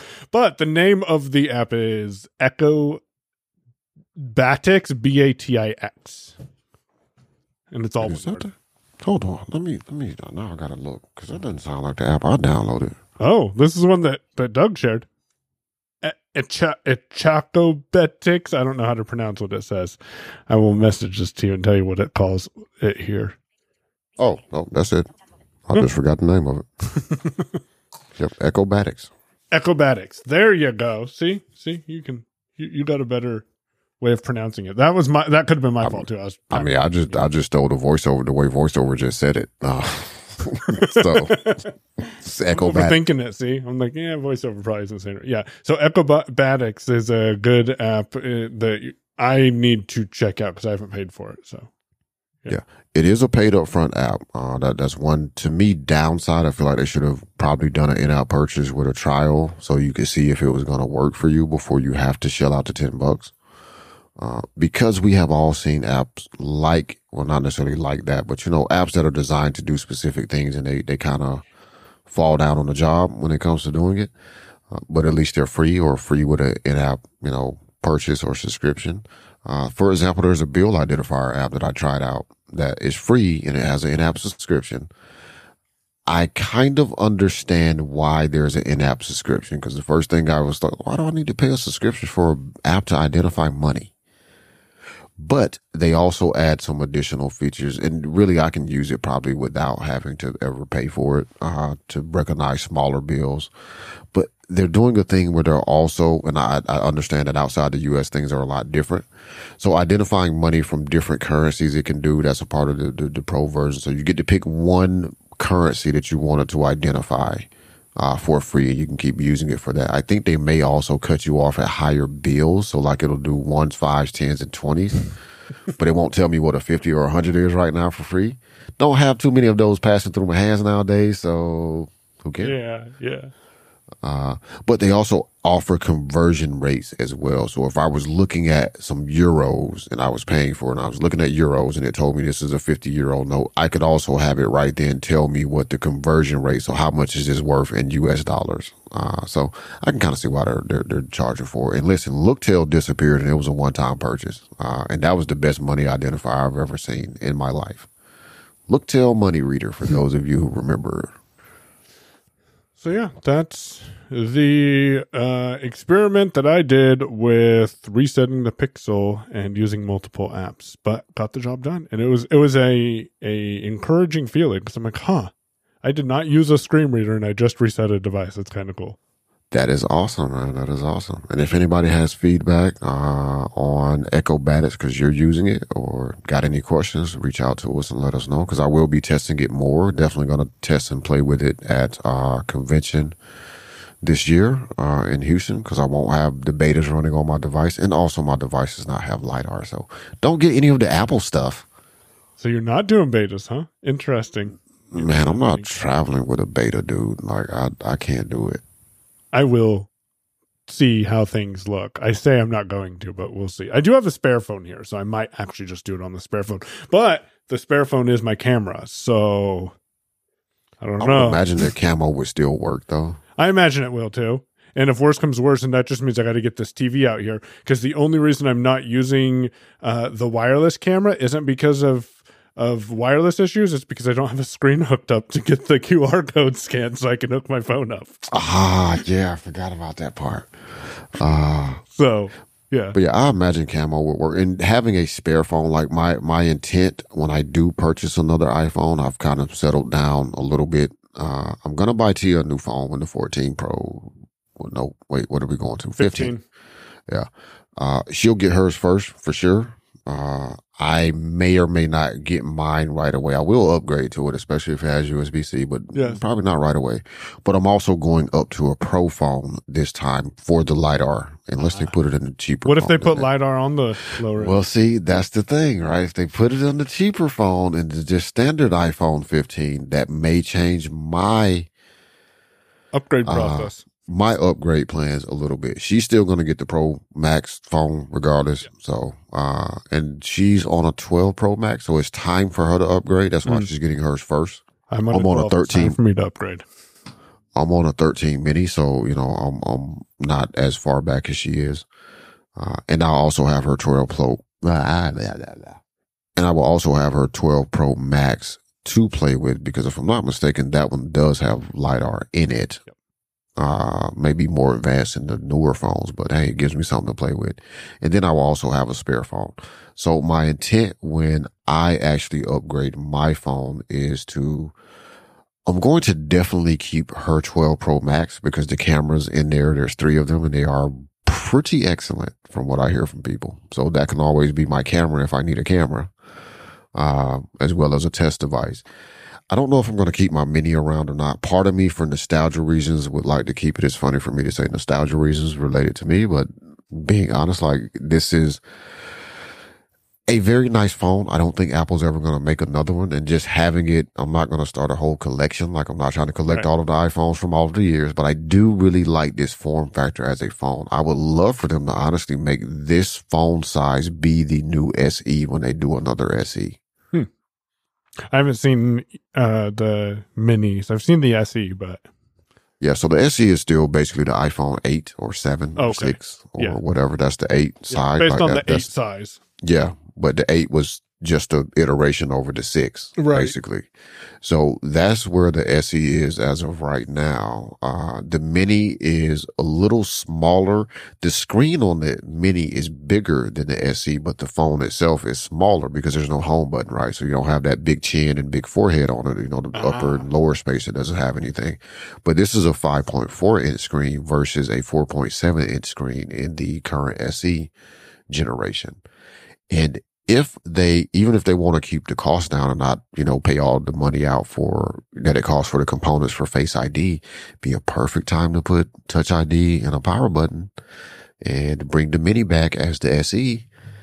You already got the casing made for it, Apple. You could very easily make this happen with the next, you know, version of the SE phone. Well, maybe they'll announce tomorrow a new SE phone, and we'll. Nope. fo- I know, nope. but we will have a recap because I'm going to be talking about this. It sounds like all week for what's going on tomorrow. I'm sure you'll be talking about it for WWDC. We'll see if one of us has put a beta on their phones uh, by next time we record, which will either be Friday or Saturday. Um, yeah, I'll probably put it on the iPad, probably Ooh. not the phone. I'm going to put it on my main Mac because I'm stupid like that. well, Maybe I'll put it in a Parallels machine. Actually, I wonder if that'll be doable. I wonder if that would work. Huh? Huh? We will. That I might try. I'm Yeah. not going to put it on the on the on any of the primary computers though directly because one Rogue Amoeba stuff would stop working. Huh. Yeah, I. For, that's why I was wondering. Parallels might be the answer. But parallels might be a huh. Yeah. And it may, and I'll wait to see what happens after, you know, State of the Union, which is the developer conference, because at that point, a lot of developers will have start putting betas on their devices. I've gotten mixed responses or information over the past couple of years, and also haven't paid that close of attention to it because I wasn't going to do it anyway. But it still may be possible to do what I have done on Intel Macs before, which is just create a new, uh, APFS volume Volume and installed on that. and then install on that so I can just kind of dual boot, like boot into the beta when I want to boot into the beta. Now that doesn't, the one reason I don't do that is because one year people were having issues where it wasn't respecting the separation. So like installing the beta, it still tried to reach into your regular data folder. Ah. This gets a little down in the weeds for people, but currently at the moment, the way Mac OS works, there's two volumes. You look at it and you see one volume if you're looking around your finder, but in actuality, there are two volumes that have been merged together. There's a data volume. You'll see it in disk utility. Uh, there's your data volume, which has your data, user data. That's the part that's editable. And then there's a read only volume that contains Mac OS system files. One year, I can't remember which year it was, but one year, it's been a couple of years ago, people tried this to do the little dual boot thing. Like, oh, I just got to add a new APFS container to install Mac OS on that. Well, install Mac OS beta into that container, it did not create a new data volume though. So it started messing with your currently running data volume. So now it, it, it confused the heck out of everybody's systems is what I heard. So I haven't tried it. Another reason that I don't, and I may try it in parallels if, if that turns out to be possible for me, because the problem with dual booting into a beta is I'm never going to boot into the beta unless somebody's like, Hey, will you try this on the beta? Uh, Then I'll yeah. do it. But I won't do it just traditionally to really work on it like that. Uh, the iPad for me might get the beta for, for iPad OS 17. Uh, fairly quickly though. I do need to go set up. I gotta go. We'll see what they announce, and if you want to know what we end up installing betas on, I will share on Mastodon. Damashe probably won't, but I will. Uh, how can they follow us on Mastodon, Damashe? I'll share on Mastodon. Okay, Uh, okay. Are you using Mona? Man, I am loving Mona. I discovered today that you that that the split view works, which means if you open someone's timeline in a split view, the top part is that person's timeline, and then the bottom half of your screen is the rest of the Mona app. So you can go explore Mona, but have that person's timeline or a followed hashtag at the top of your screen, so you can always see it right there. Wait, wait, wait. Hold on. Back up. Uh, Say this again. So if you have Mona open, and I'm going to open it right now because I want to use so is this on iOS or Mac OS? What I am telling you about is on iOS. It is available on macOS. and I Ah. haven't done it. But if you go into Mona, you have an option to go up to actions, and then in actions there is a divide view option. If you double tap on divide view, it brings that timeline or that view that you've chosen actions on and enabled divide view, uh, and it pins it to the top of your screen. So the top half is that timeline. The bottom half, you can go configure your settings, go look at different timelines, different tabs, and that bottom half changes. And then when you want to disable it, I just learned that you hit the actions button in the top right corner and it says disable divided view. And then on Mac OS, I'm using Windows inside of Mona, so you can uh, have a have hashtag windows open, open. and then Control Grave ac- or Command Grave accent, or use the Windows chooser. Ah, okay. All right. So I'm installing Mona right now. uh, all right, uh, Ivory, you're, That, you're, to you're me, I to mean, me, that that it's those that complexity. And then here's the other thing that I accidentally discovered today that I thought was just a Mona thing. But if you go into settings and then you go down to actions and then you go down to default gestures, you can actually set. So if you three finger flick to the right, it'll activate your default flick to the right gesture, which for me right now is favorite. So I don't even have to mess with the rotor. I can just do that three finger flick to the right to do that. Because how I discovered Oh. that how I discovered that is I thought, how do I get between these two different um, uh, sections in the app? And I didn't realize that the top stayed the same and the bottom changes. So, yeah, I love Mona. So to answer your question, no, I'm not using Mona at the moment, but I will be before the end of day because that's cool. And I've kind of at this point done all that I'm going to do with Ivory. I can tell people that Ivory is a pretty good app. I, I am really, I'm surprised, but I'm pleasantly surprised at how, how well Tapbots handle accessibility here. There are a couple of little things that they need to fix and I, I may or may not get around to telling them about them. Uh, well, if they listen to the show, they can hear about them right now. Yeah. So one problem I have is it's difficult, uh, to get to. So let's say Michael, which this is happening, so I figured it out. So Mike posts a, a, a post on Mastodon and he mentions me in it, which gives me a notification. All right. So I tap on it and I go oh, and I'm looking at Mike's post. I can see that people have replied, but I can't easily get to the replies, if that makes sense. Yeah, so you can't see the conversation. You can see there's a conversation, but yes, but it. it's, it's it's not as easy to get to. It. Whereas with Matt with with Mona, like I already know how to do that because just in the short time that I beta tested Mona, like I I know how it works. Yeah. And I've always kind of had the intent of going back to Mona. I just figured since I ended up accidentally paying for Tapbots is uh, Ivory, I should spend enough time with it to get comfortable. I'm gonna say what Marty's. I'm gonna say this, and I got this from Marty. So, and I like the way that Marty put it. And I think I may have said this before on the show when I said I was going to spend time with Ivory. Ivory is for the person who just wants a good Mastodon client that has, that is accessible. Like I have not really encountered any accessibility issues Mhm. with the app. They've made some design decisions I don't necessarily agree with, but accessibility wise, I'm very impressed. I would recommend it to people. Uh, if you just want a simple is going to work, right? You're not looking for configurations. You're not looking for all this advanced, you know, layout and doing all this weird stuff that you can do with Mona. Ivory's perfect for that. I, I would highly recommend it for that purpose. Uh, good on them for the accessibility because it, it, it would stick for me if Mona was not an option right now. Like Mhm. I wouldn't be looking around for other clients after having using, after having used Ivory if there was no Mona, right? Now, on, you know, one I already looked at Mona before Ivory even came out because Mona had their beta out open for me very quickly because I was a Spring user. And I do like the features of Mona over the way that Ivory works, but that is just not an accessibility thing. That is a, you know, layout. A feature thing.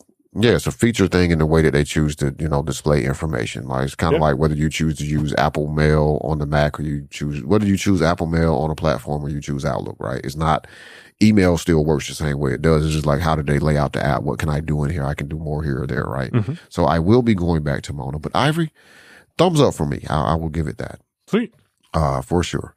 Before we end today, though, I'm going to end on the thing Michael told me yesterday that we should start with, which is, Mike, what's going on, man? Mike says, figured out he's in much worse shape than he thought he was.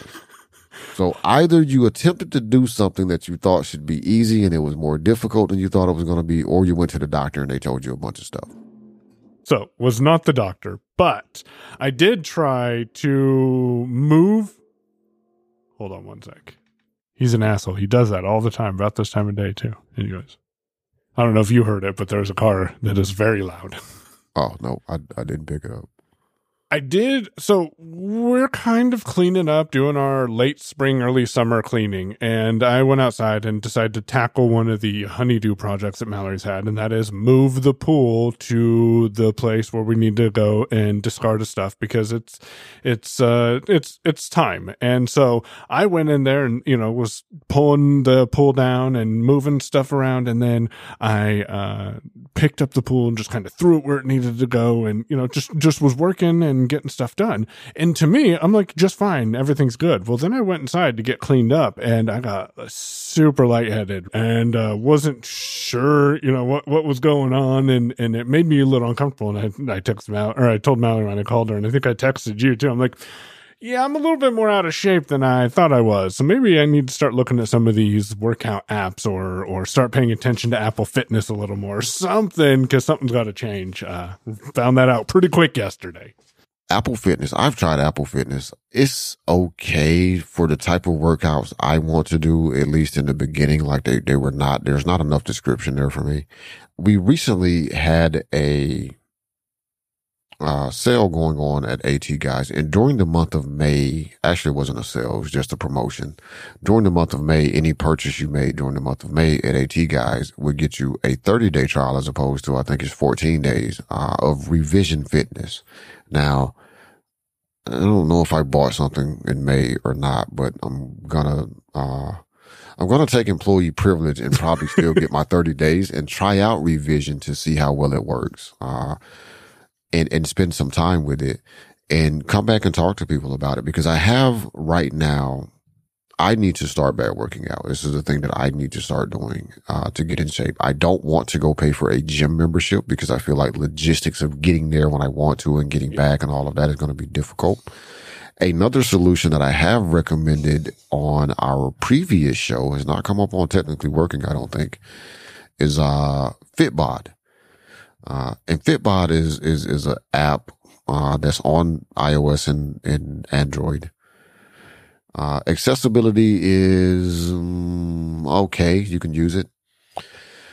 Uh, but what they do is they, they use, they start out by taking you through a tutorial and explain, you know, you kind of tell them, what are you looking to do? Like, are you just trying to get in better shape? Are you trying to do strength training? Or are you trying to, you know, a couple of different options there? You pick those options, go through the wizard, and then it starts to tailor workouts based off what you're trying to accomplish. And as you do the workouts, they're tailoring the next day's workout or, or whenever your next workout is based off what you previously did. So if you're doing a workout every day and you want to work out every day for 30 minutes, for example, if they have you do a lot of upper body stuff on Monday, they're going to focus more on core and lower body on Tuesday because they know because you completed the workout on Monday that you did a lot of arm stuff yesterday. So you might want to, you know, give your arms a break.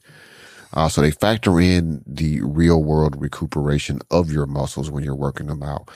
I will say that, uh, one, I haven't opened it in a couple of months. Hence the reason I said I need to start back working out. Um, it does have videos to display how to do a workout, but it also has written descriptions of how to do some of the workouts uh, or do all of the workouts actually. Uh, and where this came in handy for me is like one of the exercises they told me to do were, you know, do 10 Supermans. And I was like, I have no idea what a Superman is. Right. Yeah. But the explanation that was written in text, uh, which is one of the reasons that I have, I, I, renewed it this year in January, February, whenever it came up, is because of that. Like it, it's not their fault I'm not using it. It's cheaper than a gym membership would cost me for a year.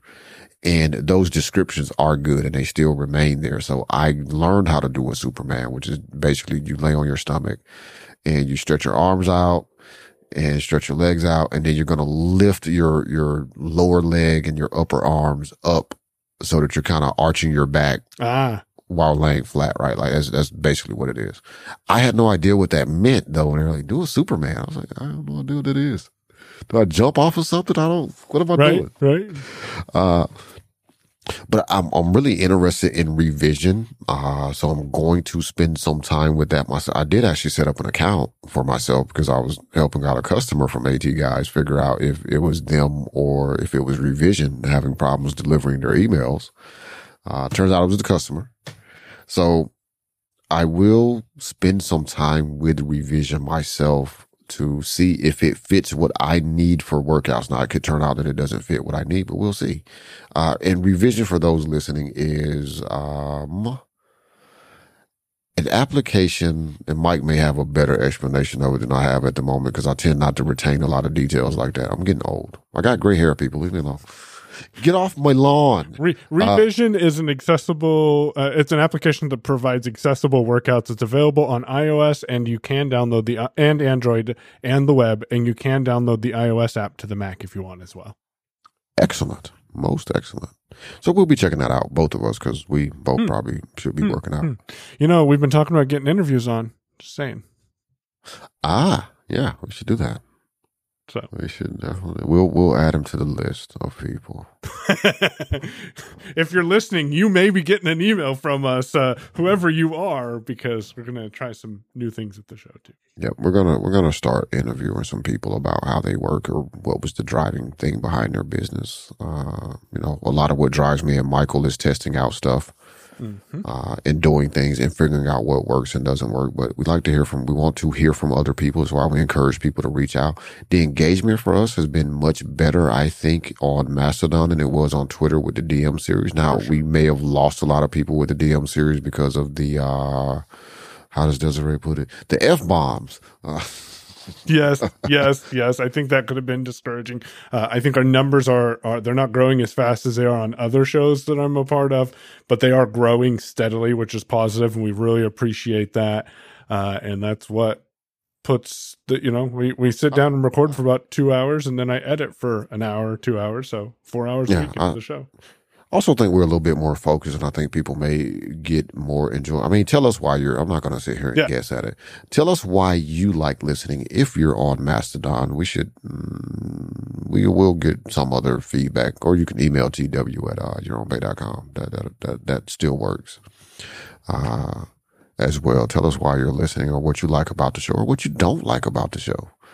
Uh, we're always we open to because I have gotten some feedback that we, we are going a little long. Which yes, we acknowledge that feedback. But what is a little long? I mean, is it a little True. long to you though? Like we never said the show was going to be forty five minutes, and that's what we're going to stick to. We never said that. No, right? no, no, we did so, not. Yeah, and it's a show that I'm on, so it's going to be long. it's just the way it works. I don't like trying to squeeze my conversations into, oh, we got to make it in 30 minutes. This is not that show. We didn't say that. Mm, go listen to Double Tap if you want something structured like that, or Kelly and Romeo if you want a two hour show, or any other radio style show. This is a podcast. It can be as flexible as we want it. Sometimes they're 90 yeah. minutes, sometimes they're three hours. Better not. I'm not editing that week. You get to edit that, Damashe. We're live to tape then. uh, but as we're technically working, see, we almost forgot a thing. I'm glad Mike Mike said what he said. I don't remember what he said, but he said what he said that reminded me that we had not done the thing we said we were going to do, which is again, hey, we want to thank the person that subscribed to the tip jar. Right now, we still just have one. So, you know, next person we'll make a big deal about you too, but we want to thank the individual that uh, subscribed to the tip jar. We appreciate you. We appreciate all of you that listen. We are seriously open to the feedback. I know I sound like I'm not. Uh, there are some things I'm not going to change just because you don't like it, but we are open to feedback about the show. Tell us what you like, what you don't like. And if we can do something about it and it makes sense to make a change, we will do so. So we are interested in your feedback. Please provide that. Uh, I do like the engagement that we've been seeing on, uh, Mastodon. I started following Doug on Mastodon because he mentioned something about something you said about something, and I was in the post. He gave us I was the like, "Oh, there's Doug." To clean dot email. Oh yeah, yeah. Oh, see, that's the other thing. you might want to wait till you get to the end of the show before you submit your feedback. uh, that was funny. You're like, oh yeah, we did find it. I was like, oh, Doug was listening, and then he just stopped. He probably paused and was like, let me go tell these idiots what yep. the service was. I'm done listening to this show. and then about 20 minutes later, Mike was like, it's clean that email. I was like, oh yeah, that that's it. But in all seriousness, thank you for listening. Uh, we will be putting together a pre-recorded episode for the week of, uh, the first week of July. So a show will publish on that Monday. It will be pre-recorded. So we won't be live because we will both be at convention. Um, we're going to maybe incorporate some of our conventions at uh, some of our adventures at convention into a future show if it works out that way. Not making any promises. Yeah, we'll see what happens. Yeah, we'll we'll see what happens. Uh, I, I originally came up with the idea of let's let's do a show and and just record stuff from, but I know how crazy that can get, and we may or may not have the ability to do that. So we're not promising it, but if we can figure out a way to record, say, a good interview with someone or just an experience that we're having, showing how we handled things at convention uh, for AT guys, we'll do so. Or But we'll if there's someone at convention you have questions for, again, it goes back to that feedback. Let us know and we can see what we can do. No promises made, but we will be at both NFB and ACB. So that's also a good tip if you or, or a good suggestion. If you have something that you would like for us to check out at convention, reach out to us. Mastodon, honestly, I know not everybody's on there that listens to the show, but Mastodon is going to be the best way to get my attention. Yep. Uh, for sure. Cause I get notifications and I see them and I go read what the person wrote. And sometimes I reply. I sometimes don't really have anything to say and Uh-huh. know, assume that if you mention me on Mastodon, I saw your post and I may not have a response because there's not really a response required. Like I didn't need to tell Doug, Hey man, we got it. Uh, and Mike already thanked him for listening to the show. So what, what was I going to say? I'm Right. not just going to add extra electrons to the air for no reason. Uh, but assume that I saw it. Uh, if, if it does require an answer and you don't get an answer, then you can assume that I didn't see it. But if Michael has answered your question, or if you just said, Hey, great show. And Mike replies and says, thanks for listening. I'm going to take that at, well, the way that I treat that is like Michael is speaking for both of us at that Yep. point. Cause I will say the exact same thing. Like, thank you for listening. We appreciate the feedback. yep, and that's why you did that a couple times on Twitter, and I didn't follow up because my code Damashe already thanked them for listening. Because Uh huh. But assume that I saw it because I do get notifications and I do let those come through unless I'm in a focus mode, but I will see them. Because Mastodon for me is low traffic. I don't get notifications when people post. I only get notifications when you mention me. So it's nice like that. Check out Mona if you're into tinkering uh, with your Mastodon client. It is great. It's on Mac OS and iOS. I almost said Windows. That would be great if it was, but it's not. Uh, or check out Ivory. I hear Ivory also has a beta out for the Mac. I have not looked at that. I probably won't, to be honest. Uh, unless we get a request from someone to look at it, and I'll, I'll go take a look at it because I do have it, so I don't have to pay for it. But uh, check out Ivory if you just want a simple. And when I say simple, I mean like there's not a bunch of knobs and dials and stuff to fiddle with. You know, consider it considering our backgrounds here. Consider it the difference in buying a audio interface like the Vocaster versus buying the Soundcraft. uh huh, yeah, Uh, so if you're looking for more of a plug and play solution, Ivory is definitely there. If you want the flexibility to do almost darn near anything you can think of doing to your layout and actions and customizations, Mona would be the client for you. and now sounds. Yeah, whatever. Yeah, yeah, that was one Anyway, too. you can find him on Mastodon. If you go to michael.yourownpay.com, that will redirect you.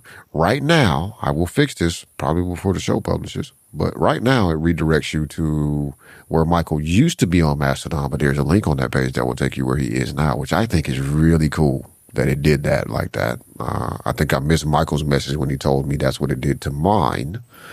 Uh, me, I'm Damashe, D-A-M-A-S-H-E dot yourownpay dot com. Will redirect you to where I am on Mastodon as well, or just Michael at unmute dot community and Damashe at unmute dot community. Mm, actually, no, it's Payon at unmute.community and Damashe at unmute. Mm. You are right. Yep. Yep. Payon at unmute.community or Damashe at unmute.community if you're just trying to get directly there because you're already inside of Mona or Ivory and you're just like, I'm not going back out to Safari to find you. Hey, reach out to us on Mastodon. Here's a final request for the audience. Reach out if you are an Android user and there you have found a good Mastodon client for Android. Ooh, good call. Yes, because I know there are some out there. So we want to know what you're using because I should use Mastodon on the Pixel a little more. Yeah, I, that that is my intent. So let us know if you have found something good or have a good recommendation, or even if you've heard of it. If you're not using it yourself, but you've heard about it from somebody else and it's accessible on Android, let us know. Until next week, thank you for listening.